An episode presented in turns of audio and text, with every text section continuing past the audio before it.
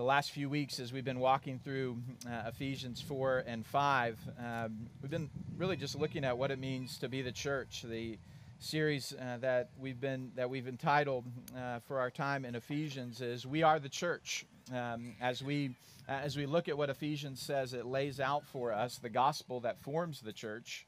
Uh, and then uh, it lays out for us how the gospel directs the church, how it calls us to live as God's people. Um, Ephesians 4 is the beginning point in which Paul gets practical uh, with what the gospel implies for us as a people, um, of, of what it means for us to walk out um, uh, the, the faith and the, uh, the good news that we've received in Christ. And you know, it's it's interesting. I think sometimes as Christians, there's language that we we use that's sometimes particular in-house language that sometimes sounds weird. You uh, you hear people talk about the, your walk. How's your walk, right? And uh, you know, if you weren't talking to a Christian and you asked somebody how their walk was, they might be like, you know, I think it's all right. Like my gait is okay, you know.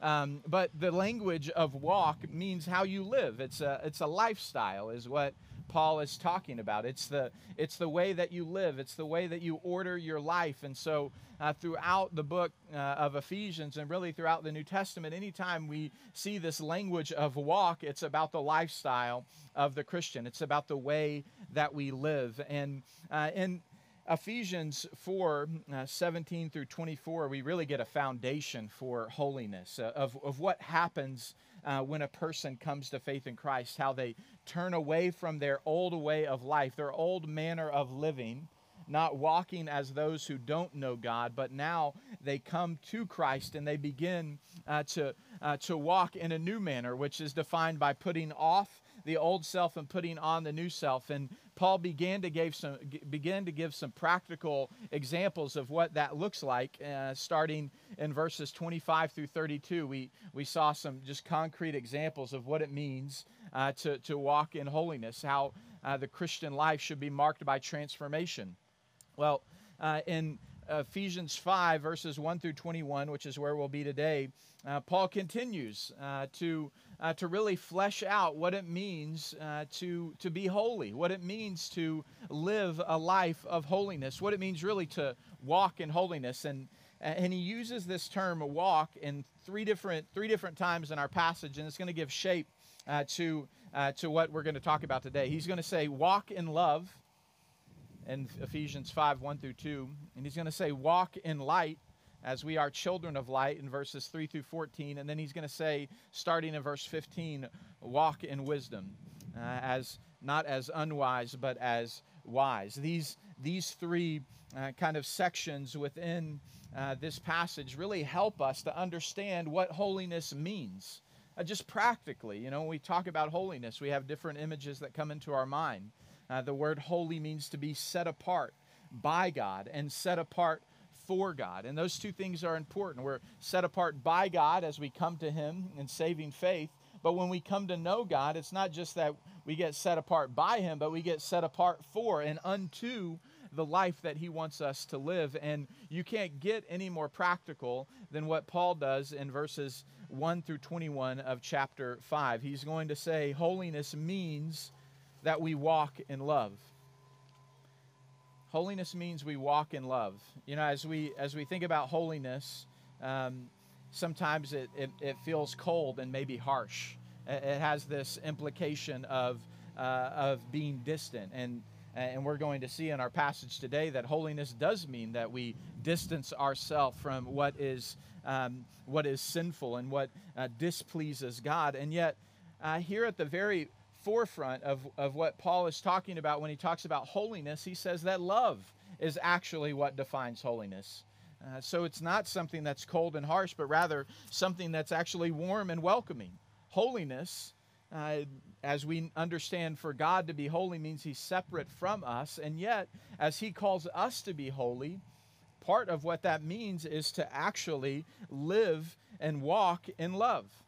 You see, God's holiness can't be separated from his love, nor can our call to walk in holiness be separated from what it means to walk in love. Let's look at Ephesians 5 1 through 2. You heard it read uh, in our worship uh, in our time of worship. Therefore, be imitators of God as beloved children. And here it is and walk in love as Christ loved us and gave himself up for us as a fragrant offering and sacrifice to God. You see, the call is to walk in love, but what does it mean to walk in love? Do we get to define what's loving? Do we get to set the agenda for what it means to love others? Well, verses 1 and 2 give us two motivations for our love. Uh, you see, uh, it says, uh, imi- be imitators of God as beloved children, and then walk in love as Christ loved us and gave himself for us. And, and it's in the, in the reference to being beloved children and being uh, the reference to what Christ has done for us that we actually know what it means to love. So here's the two motivations for living a life of love, walking in love. The first is that we are beloved children. So a child, um, perhaps at a, just a, a very basic level, has a desire in some way, shape, or form to imitate their parents. Uh, to, to imitate here the language of imitating uh, the Father, of imitating God the Father. And, and if, if we are to understand that walking in love means some type of imitation of our Heavenly Father, uh, we as beloved children, uh, we, we are walking in love not because we want to prove something to God, our Father. We are walking in love not because we are trying to earn something from our Father, but we are walking in love because we have been loved. We are beloved children. And the freedom of being loved means that there's nothing for you to prove that you're free uh, to, to imitate the one who has loved you. And so think about God. Think about his love for us. And the Bible is not short on details of God's love for us.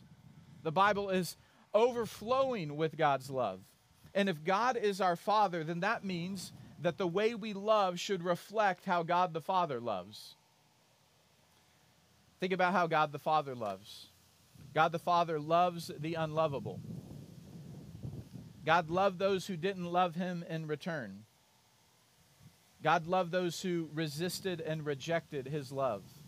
Think about, think about the, uh, the last words of Christ on the cross Father, forgive them, for they know not what they do. Love extended to those who didn't share the same love for God. Love to those who didn't love him in return. In fact, those who resisted it. God's love those who hated him.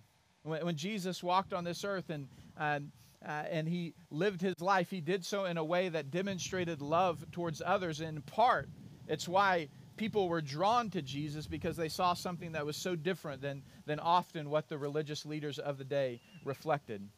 Which was a shame because what God taught in the Old Testament was to love God and to love neighbor. Uh, it was, it was reflected in God's very character that he loved the unlovable and he called his people to reflect that, and yet they failed to do it. And so we see in Jesus how God loves the unlovable.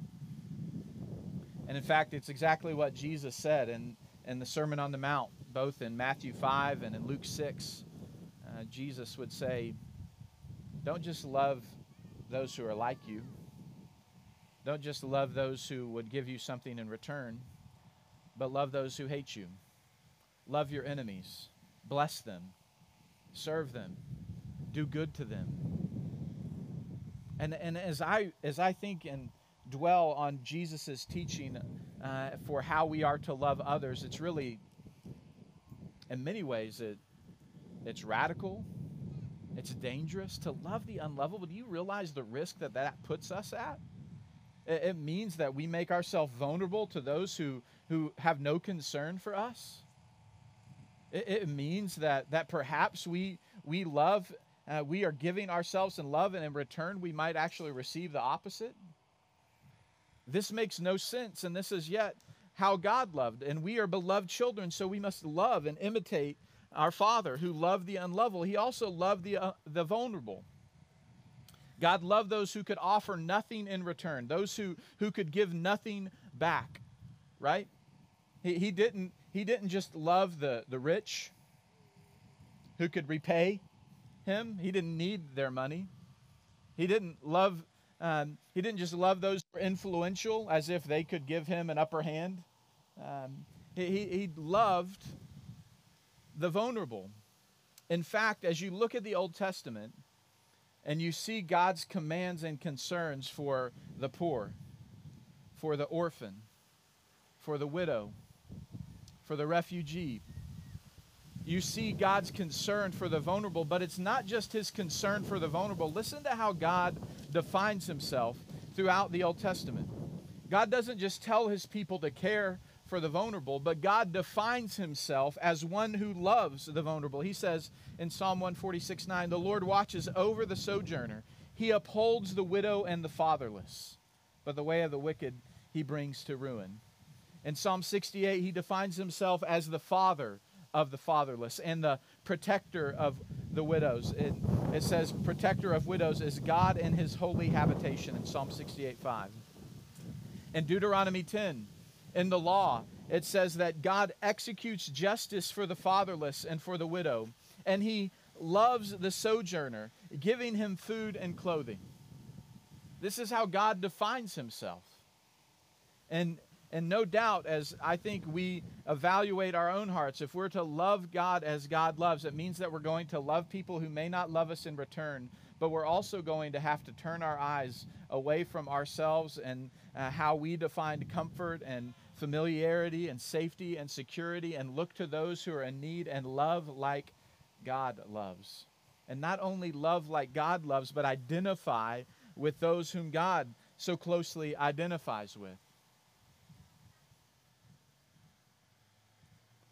I think I've shared this story before, but I a while back was at a kind of a workshop discussing how to care for the homeless uh, in our city, and put on and hosted by the Delonis Center uh, here uh, in downtown Ann Arbor. And I, I went um, just burdened and desiring to learn how we could be a part of perhaps doing something. And and I, I say this carefully and, and with humility. There's there's there are churches in in our city that grieve my heart that perhaps would would say maybe Jesus isn't the only way, or maybe uh, maybe the Bible isn't true. Um, we're, we're not really sure that Jesus really rose from the dead. I mean, these are these aren't just kind of secondary differences, but some primary differences. Um, but often, it's churches who sometimes aren't submitting themselves to God's word, believing Jesus to be the only way to salvation, that, that Christ died on the cross for our sins and literally rose from the dead. Um, when I went to that workshop, there wasn't another church who would have a similar statement of faith like ours did. There, there wasn't another church who would say they would go about preaching the gospel uh, of Jesus in our place and for our sins and rose from the dead, and that repentance and forgiveness is found through turning to Jesus. There wasn't another another church, and, and I'm not saying this to say something good about us. I'm saying it really as an indictment upon us who believe and preach the gospel that often what we believe and preach doesn't lead us to love our Father, to imitate our Father as His beloved children we've got the right gospel. But so often the question is is what is it doing to the way that we live? And holiness isn't just about a pious life, it's about imitating our Father who loves the unlovable and loves the vulnerable and he loves the world. Listen, I want to I want to if we can just break it down, I want a John 3:16 kind of love to permeate us that God so loved the world that he gave his only son. This is this is our Father who didn't just love some people, didn't just love uh, a certain group over here, who loved all people. And, and 1 John 2 1 through 2, it says that he not only died and not only uh, offers forgiveness and loves uh, some people, but he died for the whole world. God's love can't be limited to some. And in Ephesians 2, we see the gospel both in its horizontal and its vertical dimensions. Its vertical dimensions in Ephesians 2 4, it says that God being rich in mercy because of his great love with which he loved us. In which when we were dead in our trespasses he made us alive together in Christ. And being made alive in Christ when we turn from our sin and we put our trust in Jesus then we see that that same love leads God to create a multi-ethnic family in Ephesians 2 11 through 22, he brings together Jew and Gentile into the body of Christ, into one new man, one new body, defined by Jesus as the head, but reflecting God's love for the world. If we are to imitate our Father, we have to ask ourselves how will we move towards those who are different than us? We want to be a church that's not just in our city, but we want to be a church that reflects our city and our community. We want to be a church that reflects God's heart for all people. And that leads us to ask the question how are we loving people different than us? How are we loving uh, across differences, ethnic, racial, cultural differences, language differences? We're beloved children. And if we're beloved children called to imitate our loving Father, it can't mean anything less than this. But not only are we beloved children, we're rescued sinners. So to walk in love means that we walk as Christ loved us and gave us gave himself up for us. I've said this before, and I, I think I've heard this from Tim Keller, but uh, he defines love. Uh, he says, All love is substitutionary sacrifice. All love is substitutionary sacrifice. If you want to love a friend by picking them up dinner and bringing it to them, substitutionary sacrifice. Me making dinner in your place, right? Somebody say amen. That's good. You want to you want to love somebody today? Do that for him, right? You you want to bear a burden, you want to listen to something hard that somebody's going through.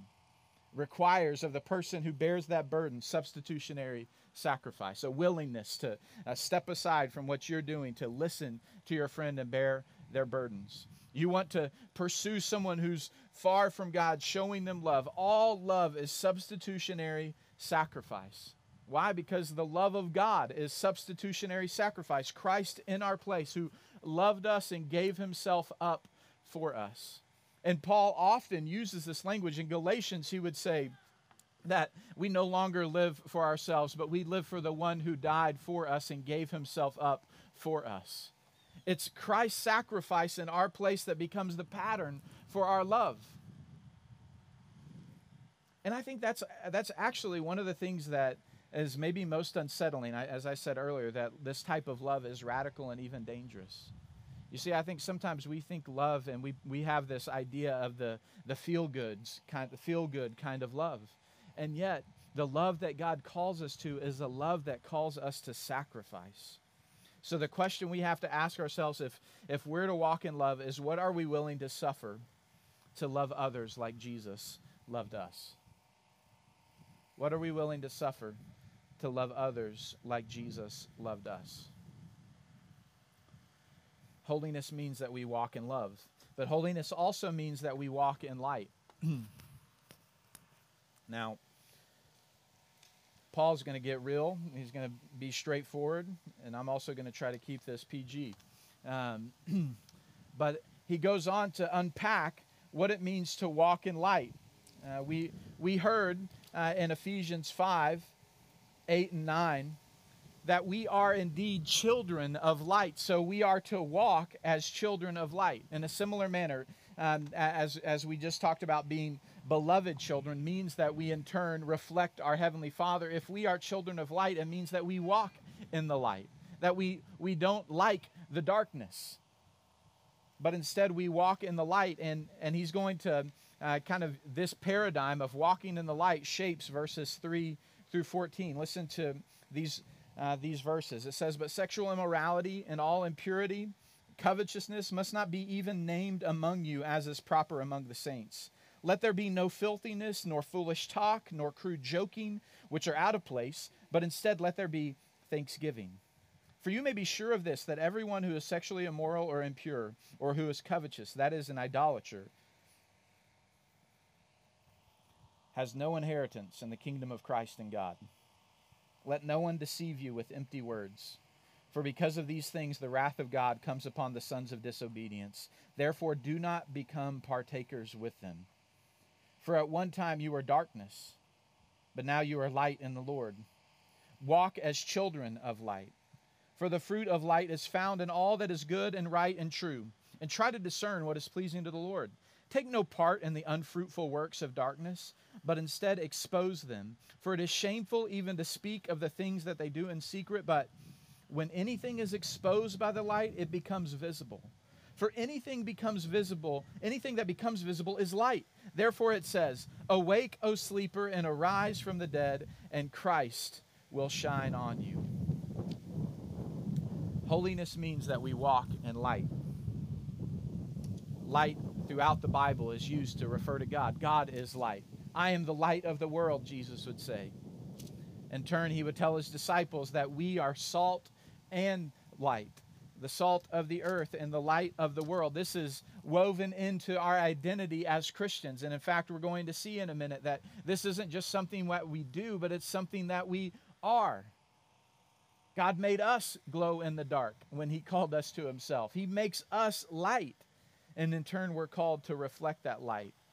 But in some ways it seems like a stark contrast between verses 1 and 2 and especially verses 3 and 4 right? We've been talking about the love of god and then bam paul begins to talk about sexual immorality. But i don't actually think it's that big of a jump because love if if love is by its nature self-sacrificial what paul is going to talk about as he discusses lust and sexual immorality it is by its nature self-centered at its core and as Paul often does, he will, he will point to and touch on the things that are, are most pressing, perhaps, in a, in a community, in a culture. Uh, for the Ephesians, calling them, reminding them of what holiness looks like in the places perhaps where they're most tempted to compromise and not reflect God.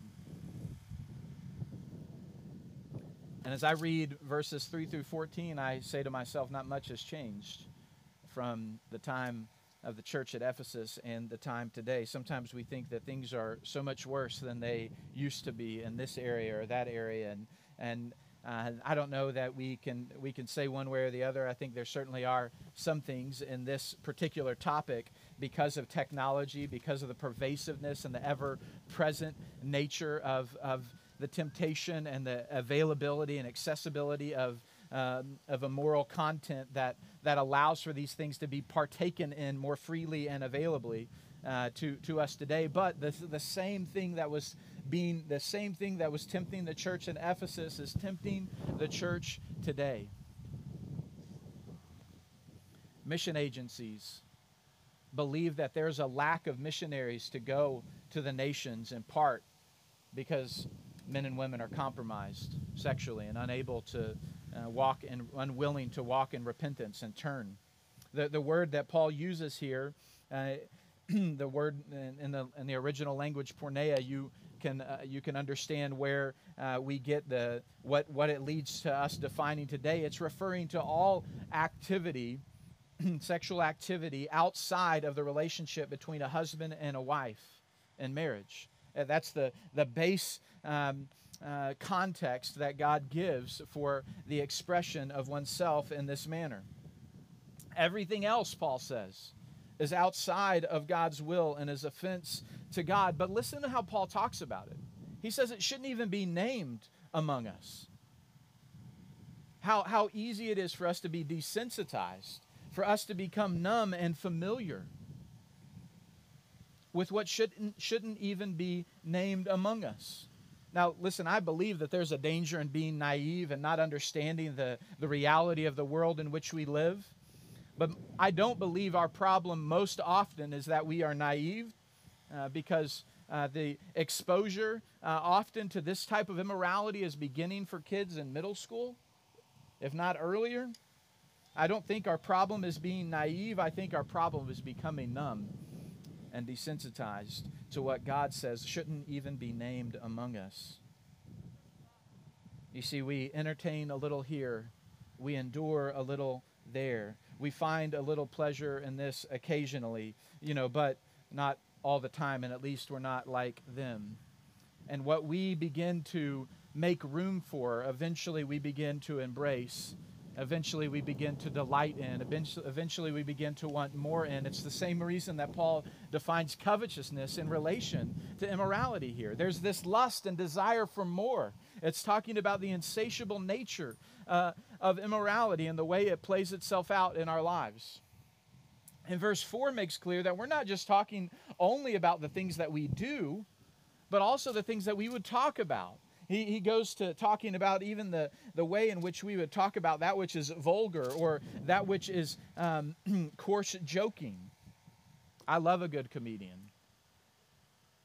But you can hardly find one that, that doesn't violate Ephesians 5, verse 4. But how often do we find ourselves laughing at coarse joking? How often do we find ourselves uh, entertaining and allowing for vulgar language? Listen, I'm not telling you to be the language police everywhere you go, but God says it's out of place for you as His people.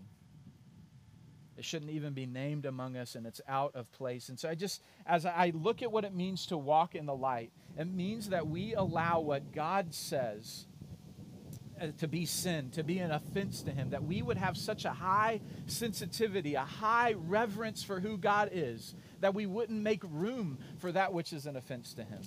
And this is a challenge for all of us. I don't know particularly how this may play out in your life. I'm not naive enough to think that there's not some way, shape, or form in which you are being tempted to believe that immorality isn't as bad as people say it is, and that maybe the church is behind the times in these areas, and that they just need to calm down a little bit. And, you know, look, we got to be in the world, we got to know what's out there. So we imbibe and take in whether it's your favorite show, whether it's what you listen to, whether it's what you watch whether it's what you engage in in a conversation,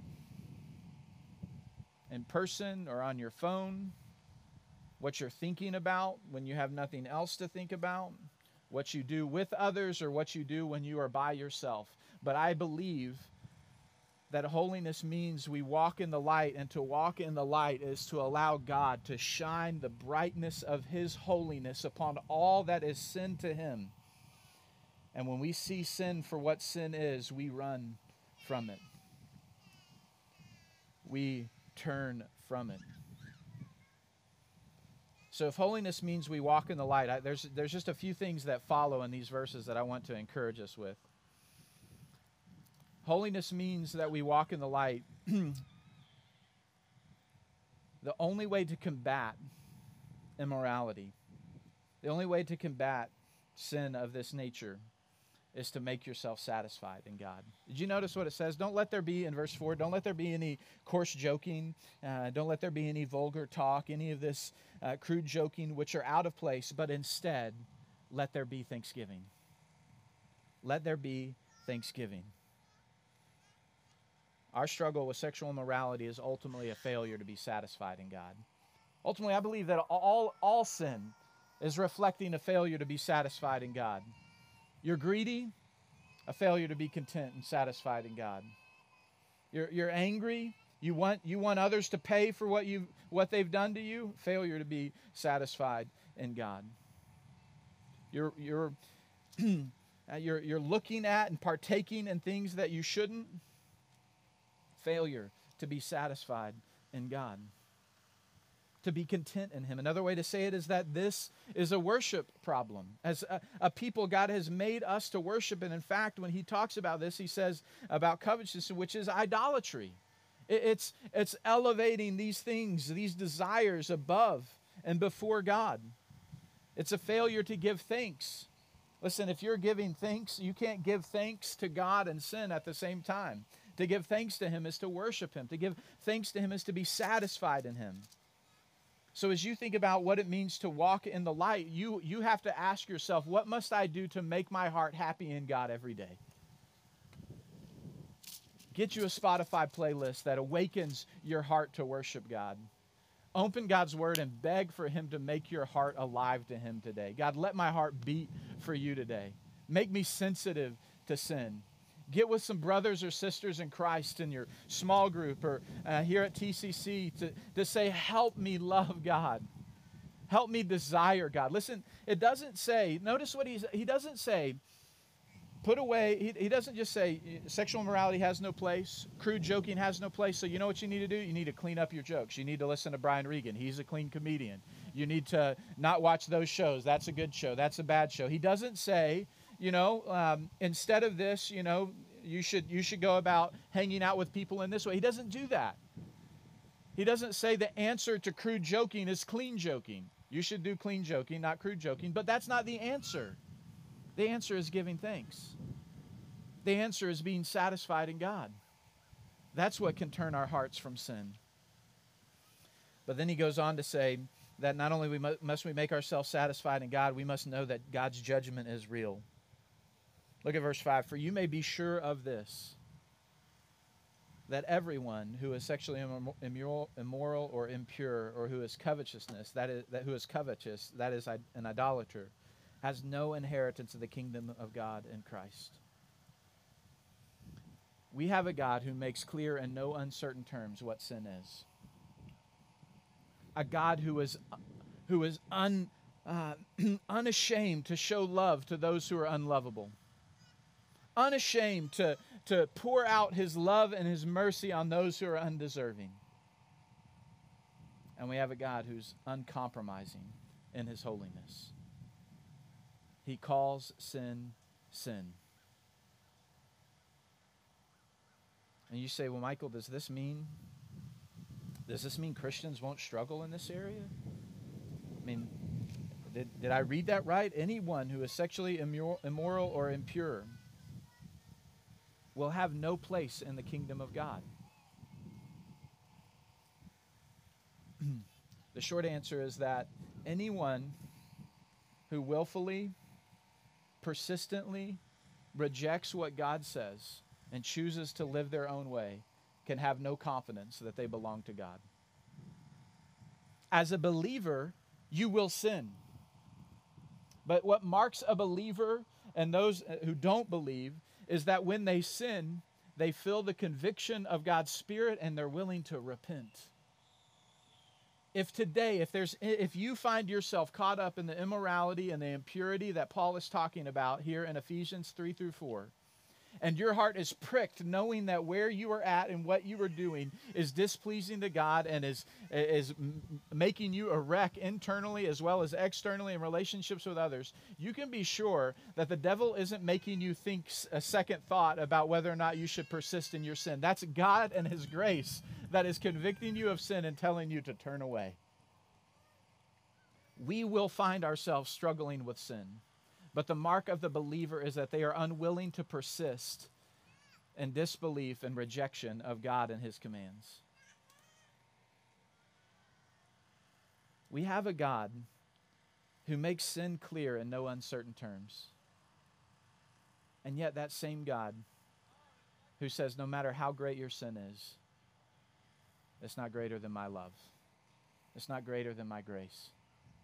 I can't get over that. I, I, I don't know I don't know if you've thought about your sin much lately, but when I think about my sin, I, I think about how often sometimes I, I've struggled with, with anger, or I've struggled with lust, or I've struggled with pride, or I've struggled with self centeredness. And how God, in His patience and His forbearance, has dealt with me not according to my sins, as the psalmist says, but who extends His love to me that holiness means we walk in love, which means we know a God who is love. And holiness means that we walk in light, which means we know a God who is holy. Those two things come together. And they come together most fully and most clearly in the cross, where God's holiness and his love meet for us, for us as sinners. And I don't know, I don't know if you if you need to hear this or not, but if you are caught in sin, bound by immor- immorality and impurity, bound by any other sin, bound by disbelief. And yet, God, in His mercy, keeps pursuing you, keeps bringing that person in your life to talk to you about faith, that keeps bringing you across the path to hear God's word. God is calling you to Himself. He's saying, Come to me. My judgment is real, but my grace is greater for all those who will turn to me. And Paul says, Don't be deceived how often we try to deceive. We're deceived by others and we deceive ourselves into thinking it's not that big of a deal. Maybe we're maybe everybody's just overreacting. I, this is the last time I'll do that. You know, I'm not. At least I'm not doing these things. We we compromise. We we uh, we try to uh, we, we try to rename it. We we try to justify. it. We we dismiss it. We excuse it. We make ourselves busy with other things to to not have to face our sin. And God allows us to face our sin and to find freedom. His judgment is real.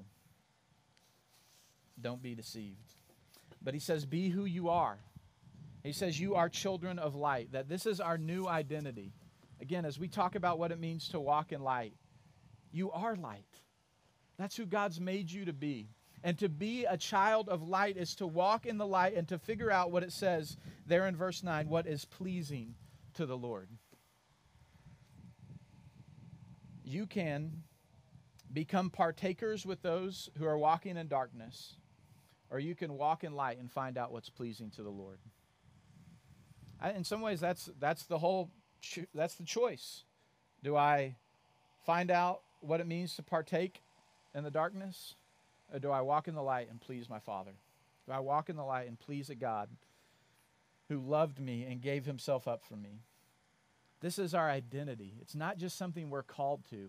And listen, if, if the morality of Christianity sounds compelling and yet you're not willing to submit to the Christ of Christianity, there will be a disconnect. We, we can't just try out our hand at what, at what God is calling us to without first being transformed, receiving a new identity. But he goes on to say, and as we seek to discern what's pleasing to the Lord, he says, Take no part in the unfruitful works of darkness, but instead expose them, for it's shameful to even speak of these things that they do in secret. But when anything is exposed by the light, it becomes visible. For anything that becomes visible is light. Therefore, it says, Awake, O sleeper, and rise from the dead, and Christ will shine on you. There are two things that this means. He says that we bring that we bring light to darkness. Excuse me, let me get this. I'm going to get it right. We bring darkness to light and we bring light to darkness. Let me unpack what I mean by that. We bring light to darkness. To, to, to walk in the light means that we're going not just to, we're definitely not going to partake in the works of darkness, but instead we're going to expose them. That means that we bring light to what's dark. And when you expose darkness, it means that you are able to see it for what it is. You're able to see sin for what it is. You're able to see the destruction and the brokenness that it's causing you and others. We're, able to see sin in all of its forms. And no doubt Paul is, as he applies this to immorality and impurity here, but it allows, when you walk in the light, it allows us as God's people to be able to see all kinds of sin, all kinds of injustice, all kinds of brokenness in our world. And God shines his light on it. And he brings his light to the darkness so that we can see it for what it is. As God's people, we're to be a people who aren't jaded and disillusioned, who aren't cynical. We are to be a people who see darkness for what it is. We're, to see sin for what it is and to walk in the light, to expose it, to not, to not be comfortable with what's not right, good, and true to not tolerate what's not right, good, and true, but to be a people who speak when we see what isn't good, what isn't right, what isn't true. That's what it means to bring light to darkness, to expose that which is in the dark. But it also says that anything that, that is exposed, there in verse 14, anything, um, when anything is exposed by the light, it becomes light. It's talking about transformation here that not only do we bring light to darkness, but we bring darkness to light. When you expose the light of Christ on what is dark, you see sin, you see what's wrong and broken in the world for what it is, you're able to invite into what's right. You're, in, you're able to invite into the life that's found in the light of the world that is Christ.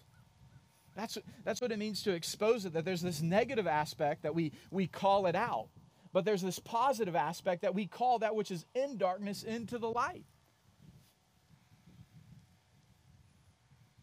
This is our mission to be a people who are set apart, who, are, who, who, who bring light to darkness, but who also hold out the light so that those who are in darkness may come to the light.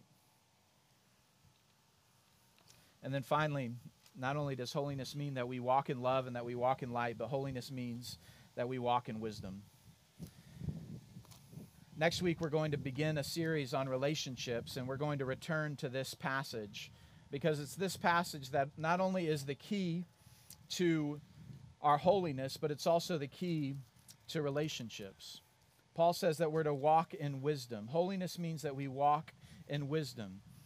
and especially in verse 18, but, but listen to verse 15. It says, Look carefully then here's our word, how you walk, not as unwise, but as wise. And the mark of a wise person is that they listen to the Lord, they fear the Lord. We're to be people who walk in wisdom, who fear God rather than fear man.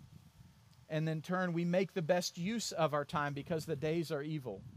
Therefore, don't be foolish, but understand what the will of the Lord is, and do not get drunk with wine, for that is debauchery, but be filled with the Spirit.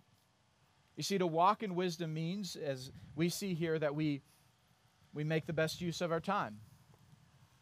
It means that you order your life according to a reverence for God and accordance to obedience to God's word, a, a desire to please God. You see, I think we, we know and see that the days are evil, and yet we sometimes think that we're free just to, to go about using our time as we see fit. You see, you can you can you can tell where your priorities are at when your life is stressed when you whatever it is the first thing that you cut.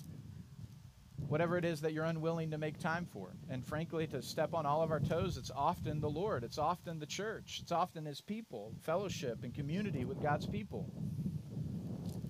And that's been consistently true throughout time. That's not like it's unique to our day. God regularly is reminding his people to, to use their time in a way that pleases the Lord, to number your days so that you may walk in wisdom. We, we need to know how to use our time. We need to know what to use our time on. And we need to know, um, we need to pay attention to why we use our time on certain things. That's how we walk in wisdom. To, to be a holy people means that we're paying attention to the particulars of our life and how we go about our life, what we spend our time on. Are you spending your time on things that are eternally significant? Are you doing your work in such a way that reflects God's heart for the people you work with, for the tasks that He gives you to do? Do you have His purpose that permeates the things that you do? This is how we are to think about our time and what it means to walk in wisdom, to be willing to listen to God, to fear God.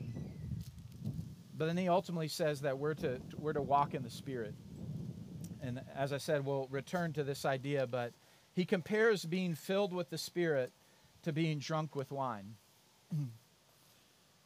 Some people loosen up, say things they wouldn't otherwise say, or do things they wouldn't otherwise do when they're drunk on wine or alcohol.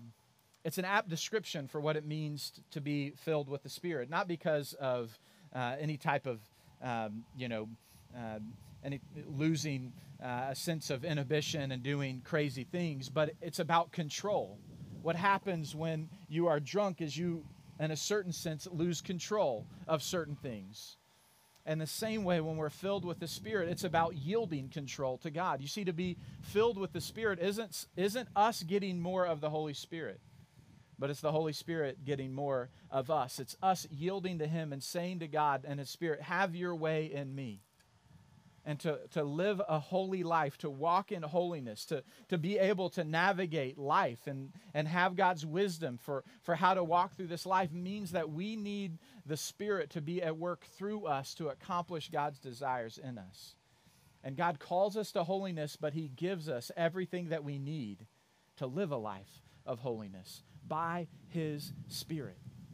And when you have the Spirit of God, the Spirit of God moves us to worship. It moves us to community. It, it moves us to meaningful relationships. Uh, it says in, in Ephesians 5:21 that as the Spirit fills us, we submit to one another mutually submitting to one another, mutually enjoying meaningful relationships with one another. And it's also in Ephesians 5:22 that we begin to see the shift as Paul addresses husbands and wives, as he addressed children, as he addressed all kinds of relationships within the church. And it's why, as we think about what it means to be God's church, the community of God, we have to think about what it means to have meaningful relationships in our lives. And at the heart of both being a holy church and at the heart of God's design for relationships is the empowering presence and work of the Holy Spirit in our lives. So this morning, as we close uh, and our band comes up to, to lead us in our final song of worship, I want to ask you what has control in your heart? What has control in your life? Does God's Spirit working in accordance with His Word, working in line with the truth of the gospel, working in line with the love of God revealed in Christ, laying down His life for us, is that what controls you? Is that what's controlling the way that you walk? Or is something else controlling the way you walk? Are other desires competing with a desire for God? Are other affections competing with an affection for God? Are other commitments competing with your commitment to the Lord? To be a holy church means that we have to order our lives to walk in holiness, to be defined by love, to be defined by light, and to be, be defined by wisdom.